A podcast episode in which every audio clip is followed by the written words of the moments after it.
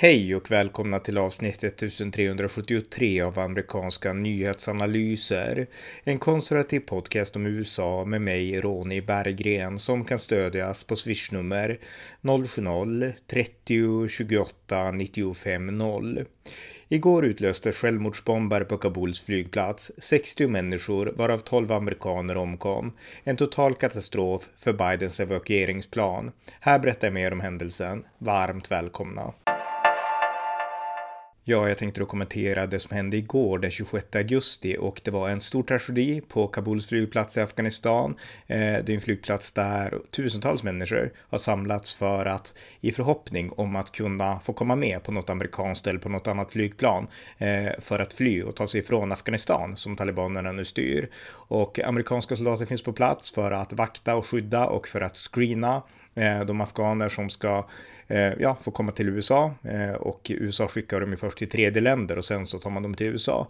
Men det fanns även svensk personal på plats och ja, från många andra länder där då.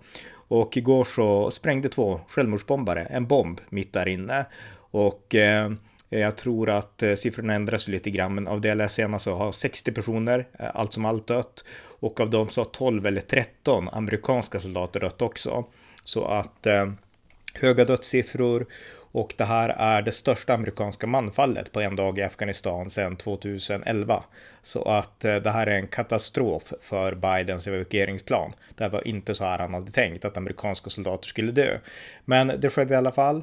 Eh, de skyldiga bakom det här, det är inte talibanerna. Eh, talibanerna vill ju egentligen ha lugn och lag och ordning och de vill att USA ska lämna så att de kan ta över styret på allvar och börja liksom implementera sitt sharia-samhälle. Så att självmordsbomberna var inte eh, talibanerna, utan det var Islamiska staten i Koshoran, alltså Islam, ISIS-K som de kallas, Islamiska staten i Afghanistan. Och eh, de här finns eh, i ett mindre antal, det rör sig om några hundra medlemmar ungefär. Och de har inspiration från Islamiska staten i Syrien och Irak, det kalifat som USA krossade när man under både Barack Obamas men framförallt Donald Trumps ledning eh, gjorde en stenhård insats i samarbete med kurder och andra. Men framförallt så var det USA och amerikanskt flygvapen som krossade Isis. Eh, de här, eh, den här gruppen, eh, ISIS-K, de har hämtat inspiration därifrån och deras medlemmar består i mångt och mycket av besvikna talibaner. Alltså talibaner som anser att talibanerna är för mjuka.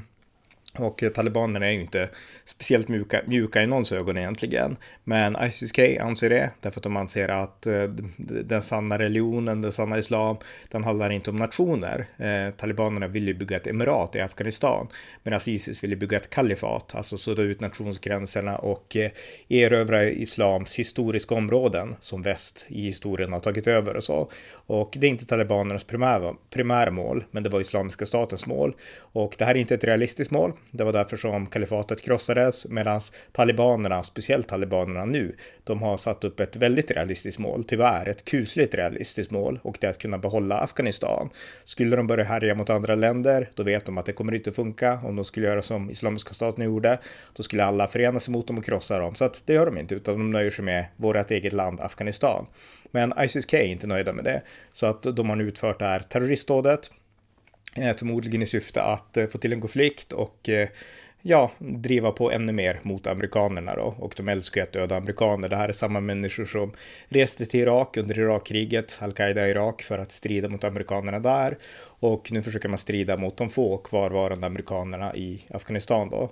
Så att det är en grupp som ligger bakom och det är den här lite grann eh, ja, den här filosofiska skillnaden i synen på nationer som finns mellan Isis och eh, talibanerna. Eh, men i övrigt så har de samma salafi-jihadistiska teologi egentligen, alltså de vill ha liknande samhällen båda två. Så att eh, det är ingen större skillnad. Och jag läste en afghansk twittrare som skrev att eh, för den stora skillnaden som har gjorts av det här, det är ju att vi i väst har menat oj, de här bedriver terrorism. Och eh, talibanerna tog avstånd från det här, det här terrorrådet och väst, USA framförallt, och hoppas ju till och med att talibanerna ska hjälpa till att beskydda flygplatsen mot framtida ISIS-K terroristdåd. Men jag läste på Twitter en, eh, jag tror att det är en journalist som heter Sharif Safi, som skrev bara nyss att eh, för oss afghaner så är den enda skillnaden mellan eh, ISK och talibanerna eh, eh, färgen på deras flaggor. En är vit, den andra är svart, men i övrigt är de samma sak. Båda grupperna är terrorister och båda grupperna mördar afghaner, punkt slut, skrev han. Och ja, det är en beskrivning som jag är helt beredd att instämma i. Sen så finns det praktiska skillnader då och den praktiska skillnaden är att ISIS-K kommer aldrig ta över Afghanistan utan det styrs av talibanerna. De är konkurrenter och nu är talibanerna förmodligen väldigt arga på ISIS-K och eh, skulle talibanerna få tag på sådana här ISIS-K-terrorister så skulle talibanerna förmodligen ja, jag vet inte, halshugga dem eller någonting. De skulle inte sitta tio år på en, i ett, ett Guantanamo-fängelse och aldrig kunna avrättas på grund av liksom byråkratiska krångel som det är i, i liksom de här, med de här terroristerna som USA håller fångna. Så att talibanerna kommer göra processen kort med de här om de får tag på dem, det är jag helt övertygad om. Men eh, det betyder inte att talibanerna egentligen är bättre, utan det är samma skrot och korn, de här två grupperna. Sen just det här våldsdådet då Eh, visar ju att de har mer terroristpotential eh, än talibanerna har. De har mer en förtryckarpotential då. Så att eh, lite om det. Men det här är i alla fall bakgrunden och det har varit en to to total katastrof för Joe Biden, för USAs administration. Eh, att eh, 12-13 amerikanska soldater dog, som sagt, det första gången på tio år som så här många amerikanska soldater har dött på en och samma dag och senast någon amerikansk soldat ens stod i Afghanistan, det tror jag var ett och ett halvt år sedan. Så att eh, en total, ett, ett, ett totalt fiasko till liksom exit för, för Joe Biden och för USA här. Och eh, Joe Biden höll en presskonferens, Pentagon höll en presskonferens och eh, jag lyssnade på dem igår och Joe Biden han var väldigt så här vi, vi ska slå tillbaka och vi, nu minsann och sådär. Och samtidigt som att vi, vi ska driva igenom det, det, det här utträdet ska fortsätta och så vidare. Men eh, ingenting av det Biden sa lät trovärdigt. Jag menar till att börja med så har ju USA ingenting att sätta emot. Man har ingen bas i militärbas i Afghanistan längre. Bagranbasen, den här stora flygbasen övergav man. Eh, militärbasen, flygbasen. Och eh, man har ingenting kvar i Afghanistan. Man har de här soldaterna på flygplatsen och de kan ju helt uppenbart inte skydda sig själv mot terrorism. Hur ska de då kunna konfrontera terrorism? Utan det mest troliga polisen för att stävja ISIS-K är faktiskt inte USA längre utan det är talibanerna. Och det är ju ironiskt, men, men så är det just nu. Så att eh, det finns ingen kraft bakom liksom orden här i Joe Bidens fall. Och eh, ja, och eh, han har ju fått väldigt mycket kritik såklart efter den här händelsen från, inte bara från republikanerna, självklart från dem, men även från andra. Och eh, ja, jag tillhör de som anser att det här kan bli början på slutet för Bidens presidentskap. Jag tror att det kommer upp några opinionssiffror också som liksom helt gav tummen ner nu för hur Biden hanterat Afghanistan och så. Men en total katastrof för Joe Biden. Eh, USA kommer ju fortsätta Eh, i viss mån att, att köra ut eh, eh ja, flyktingar och eh, medhjälpare och sådana saker från Afghanistan. Men det blir svårt, alltså slutdatumet 31 augusti närmar sig och andra, alla andra länder tror jag i alla fall, Sverige, tillhör ett av dem, Tyskland vet jag, eller Italien menar jag, och en del andra länder, de har ju helt upphört med sina flygningar nu. Eh, jag tror att eh, USA fortsätter och att man kommer fortsätta till den 31 då. Och då flyger man ut tusentals människor till, till andra länder. Nu senast hörde jag att det var Albanien och Bosnien som skulle ta emot temporärt afghaner som ska screenas i deras länder innan de kommer vidare till USA och så. Så att, eh, ja, så ser det ut. Och Eh, ja, det här är ju ändå fortfarande en evakuering under klockan. Därför att talibanerna har fortfarande sagt att vi vill att USA ska vara ute den 31 augusti. Och eh, Joe Biden själv har sagt att ja, men det, det kommer vi att vara. Trots att alla vet att alla amerikaner kommer inte att hinna evakueras innan dess. Och eh, Fox News har ju intervjuat mängder av människor de senaste dygnen. Amerikaner som sitter fast i Kabul och i andra städer och ringer in och berättar att det är kaos och vi är rädda att talibanerna ska komma och avrätta oss och det går inte att ta oss till flygplatsen eller någonstans. Så att eh, någon bra plan för det här finns inte. Och eh, amerikanska soldater, de gjorde en operation igår natt, det har blivit offentligt nu, där man, alltså amerikanska soldater som befann sig på flygplatsen, tidigare krigsveteraner, de gick in i smyg in i Kabul för att rädda sina gamla afghanska krigsbröder och kunna ta dem till USA. Och det var en storskalig operation där man räddade ungefär 650 afghaner, eh, afghanska krigsveteraner och deras familjer och så. Och man lyckas ta dem till flygplatsen bakom den här säkra zonen och eh, nu är man i full färd med att ta dem ut från Afghanistan. Så att en heroisk insats av amerikanska soldater har, har skett här. Men ingenting tyder på att Sverige kommer att skicka liksom trupper som liksom i hemlighet smugglar ut människor och så. Så att eh, det är nog bara USA som har gjort det här. Men hur som helst så ser situationen ut i, på flygplatsen. En stor katastrof för Biden och eh, ja, det pratas verkligen om det här överallt om vad som kommer hända nu. Och eh, det här stänger ju också nu när många, liksom, för de här bomberna gör ändå att den här tidsplanen, 31 augusti, den blir ännu kortare. Och ännu fler kommer att fastna i Afghanistan och eh, nu är diskussionen, hur ska man göra för att rädda dem? Hur ska de klara sig? Vad kommer hända när USA har dragit härifrån? Och därtill kan sägas också att Joe Bidens administration gav en lista till talibanerna på alla amerikaner och alla som har samarbetat med USA som finns i Afghanistan. Och man gjorde det i syfte att, eh, eh det är politiker som skriver om det här, man gjorde det i syfte att eh, Eh, att få hjälp av talibanerna att hitta eh, och liksom ge de här fri lejd att komma till flygplatsen så att USA ska kunna föra ut dem. Och då är logiken från amerikansk sida att talibanerna har ett intresse av att den här processen går smidig. För att om det går smidigt så kommer USA att dra väldigt snabbt. Men tänk om det nu är så här att man inte hinner, de här kommer inte fram och USA lämnar, vilket det här tyder på, den 31 augusti. Och eh, ja, de här människorna inte har lyckats komma med. Jag menar, och om talibanerna inte vill samarbeta, då har ju talibanerna plötsligt en dödslista på människor som arbetade för den stora fienden USA. Och vi vet redan att talibanerna avrättar sådana, i synnerhet afghaner. Jag gissar att om det är riktiga amerikaner, alltså västerlänningar, då kanske man släpper ut dem för att inte hamna i bråk, eller man kanske kräver lösensummor eller något sånt där. Men eh, afghanerna som har samarbetat med USA, här har vi en dödslista, liksom som de har fått av Biden-administrationen. De kommer med all sannolikhet att bli avrättade så fort USA lämnar. Och talibanerna är inte rädda för USA nu. USA har inte gjort något för att stå emot dem. Tvärtom så har USA smörat och smickrat och ställt sig in. CIA-chefen, USAs CIA-chef besökte till och med talibanerna för några dagar sedan för att förhandla om situationen på flygplatsen. Så att eh, USA har helt liksom böjt sin nacke framför talibanerna och eh, ja, det är en total reträtt i förnedring från amerikansk sida. Och talibanerna är inte rädda för sånt, utan talibanerna fruktar styrka och just nu så projicerar USA svaghet. Så att eh, det finns ingenting som tyder på att eh, talibanerna på något sätt skulle respektera de här människorna vars namn de nu har fått. Så att det här är ju att leka med elden, att leka med människoliv, att lämna ut en sån här lista till talibanerna. För det, är svår, för det gör det svårare för de här människorna att fortsätta gömma sig. Så att, eh, ja, eh, om, om de nu inte mot all förmodan kommer ut och talibanerna släpper ut dem så är det här med all sannolikhet katastrof och eh, en dödsdom mot de här människorna. Så att det är en total tabbe av Biden-administrationen. Och eh, jag läste också att man har försökt med kontanter, precis som man gjorde när man förhandlade med Iran, Biden, eh, Obama-Biden-administrationen då, i förhållande till Iran-avtalet. Så har man försökt också med kontanter eh, och skicka det till Kabul för att på något sätt, ja, vad ska man säga för någonting, ställas in och få goda relationer till talibanerna. Sen ska sägas att de här pengarna skickades en dag innan Kabul föll, så att det skickades till den gamla regeringen. Jag vet inte hur det har gått där, men, men eh, det, ja, det har ändå betraktats som ett sätt att försöka muta talibanerna att, eh, ja, att, att låta saker gå smidigt och att låta USA dra därifrån i lugn och ro ungefär. Och att smöra, att ställa sig in och att fjäska, det, det liksom funkar inte på sådana här grupper. Eh, Eh, nu kanske det kan funka i viss mån, men i längden funkar det inte, utan de här grupperna respekterar styrka. Det är ett faktum, alla vet det. Och eh, ja, Biden gör helt fel. Han, han gör helt fel. Och på den här presskonferensen såg han trött ut. När han fick kritik så böjde han i huvudet nästan mot mikrofonen och stängde ögonen liksom. Och eh, alltså det här har helt runnit ur Biden och Blinkens och Kamala Harris händer.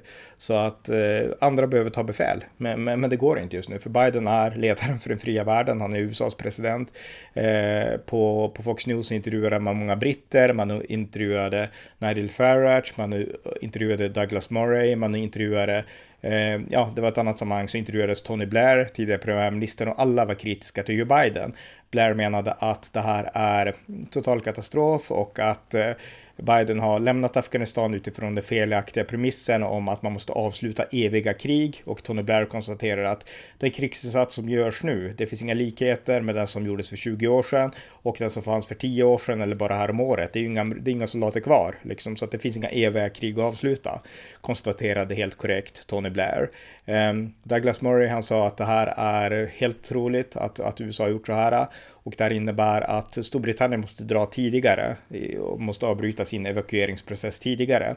Därför att om amerikanerna drar, vilket har tydligt på den 31 augusti eller tidigare, då kan inget annat land göra något, för det är bara USA som klarar av att beskydda en sån här flygplats, sa han. Britterna kan inte göra det själv.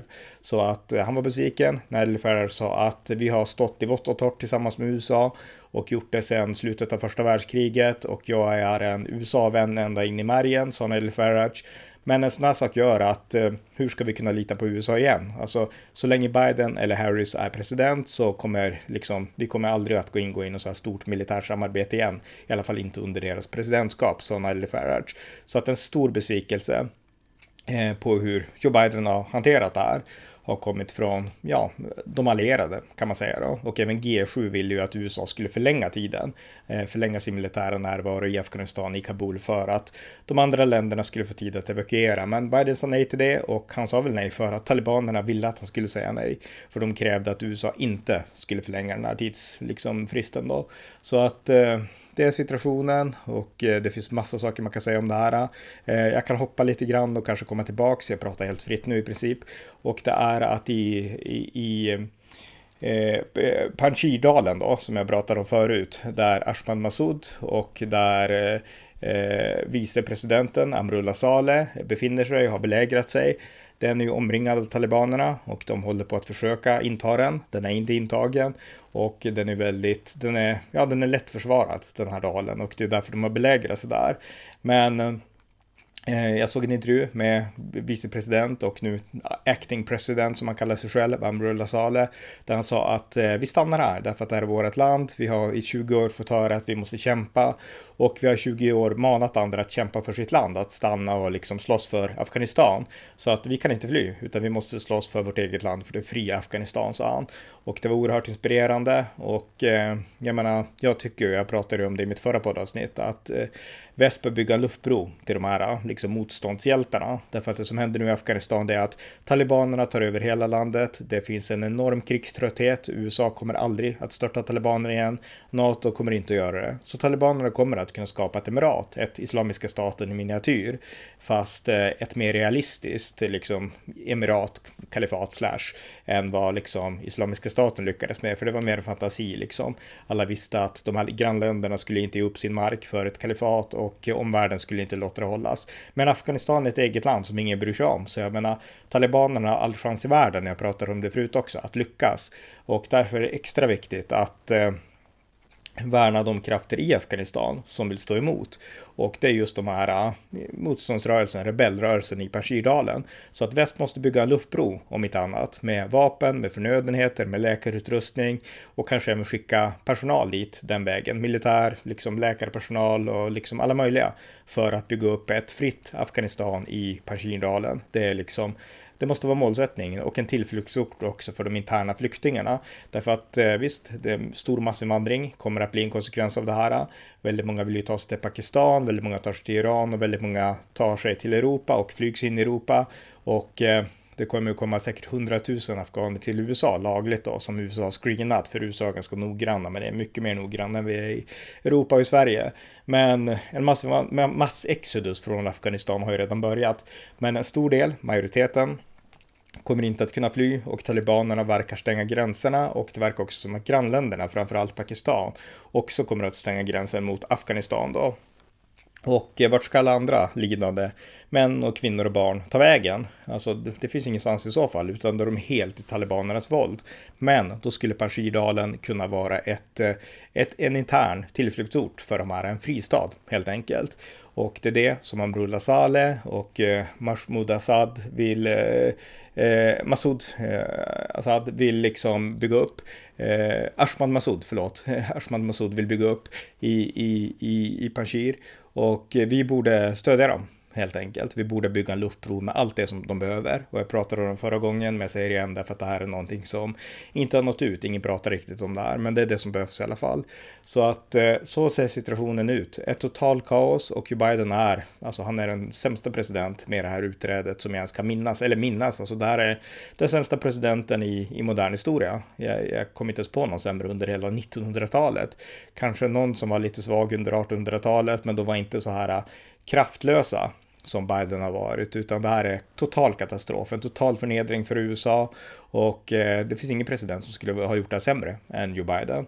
Så att det, eh, han, hans politiska nedgång tror jag har börjat nu. Jag har svårt att se att han skulle kunna återhämta sig, men eh, så ser det ut i alla fall. Och eh, det vi får hoppas på nu egentligen, jag menar de amerikanska soldaterna som gjorde den här befrielseräden som jag berättade om tidigare, de gjorde det utanför reglerna. Alltså de gick själva ut utanför the perimeter i liksom Kabul och de gick ut på egen hand för att rädda sina gamla afghanska kompisar och deras familjer. Och de, hade, de samarbetade med militären, men det fanns ingen politiskt stöd för det här, utan det var en operation de gjorde helt på egen hand, frivilligt, för att hjälpa sina krigsbröder, afghanska krigsbröder. Så att eh, alltså Biden har inget att komma med i den här situationen, utan det, det är kaos och det verkar som att väst vill retirera och bara lämna Afghanistan åt sitt öde. Och det är så fruktansvärt och det här kommer att innebära att, jag menar, det här är ju i grund och botten en NATO-insats, hela Afghanistan-operationen, även om det bara är USA som på allvar är kvar nu, eh, eller har varit det under lång tid i alla fall. Eh, men i grunden så är det en NATO-insats och om en 20-årig NATO-insats med alltså med biljoner liksom i, i satsningar i dollar eller valfri valuta och eh, tusentals liv offrade och ett hel, en hel västvärld som engagerar sig. Om den NATO-insatsen efter 20 års arbete slutar med att det blir ett emirat, jag menar vad sänder det för signal till Kina och till Ryssland? Jo, det sänder signalen att NATO är en papperstiger. Det är ingenting man behöver vara rädd för alls, därför att NATO är inte beredd att betala det pris som krävs för att segra. Talibanerna är definitivt det. De pratar om att de älskar döden mer än vi älskar livet och det gör de helt uppenbart bokstavligen. Och helt uppenbart bokstavligen så vart vi trötta före dem. Vi orkar inte, för vi gillar inte att dö, medan de är inte rädda för att dö, för då hamnar de i paradiset med 72 jungfrur och får ha evigt stånd och ligga med de här jungfrurna. Det står i liksom de här islamiska texterna. Och eh, ja, det, det är liksom det är de två världsbilderna som står mot varandra. Och även om Kina och Ryssland inte är lika fanatiska så har de ändå en större kampvilja att vinna för makt och att vinna prestige än vad vi i Europa har och tydligen nu också USA, eller åtminstone det amerikanska politiska ledarskapet just nu. Och eh, ja, det sänder signalen där, den här förlusten att eh, NATO är en papperstiger, ingenting att frukta. Och eh, börjar världen känna så, då börjar ju västvärlden att i sin tur gå mot sin skymning. Och västvärlden är en unik, fantastisk civilisation. Det är vi som står upp för individuell frihet. Det är vi som står upp för demokrati. Det finns ingen annan civilisation i världshistorien som har gjort det. Och även för kvinnors rättigheter, även om det bärs av hela den kristna civilisationen, även Ryssland då på ett, på ett sätt. Men, men eh, vi är unika när det gäller de här värderingarna. Och eh, om skymningen börjar för vår civilisation, då kommer de värderingar som har präglat den här civilisationen i 2000 år också tryckas undan. Och som har dominerat världen de senaste 400 åren de kommer pressas bort och eh, det vore en stor tragedi för framtida generationer. Och det här är någonting som ingen reflekterar över, men, men så ligger det till. Och därför så vore det verkligen tragiskt om Afghanistan bara förföll och blev ett emirat igen. Så jag tycker att något måste göras. Jag inser att eh, liksom det finns ingen vilja i väst att gå in i krig och störta talibanerna igen. Det vore ju det bästa, för det är inte svårt. Talibanerna har fortfarande inget flygvapen.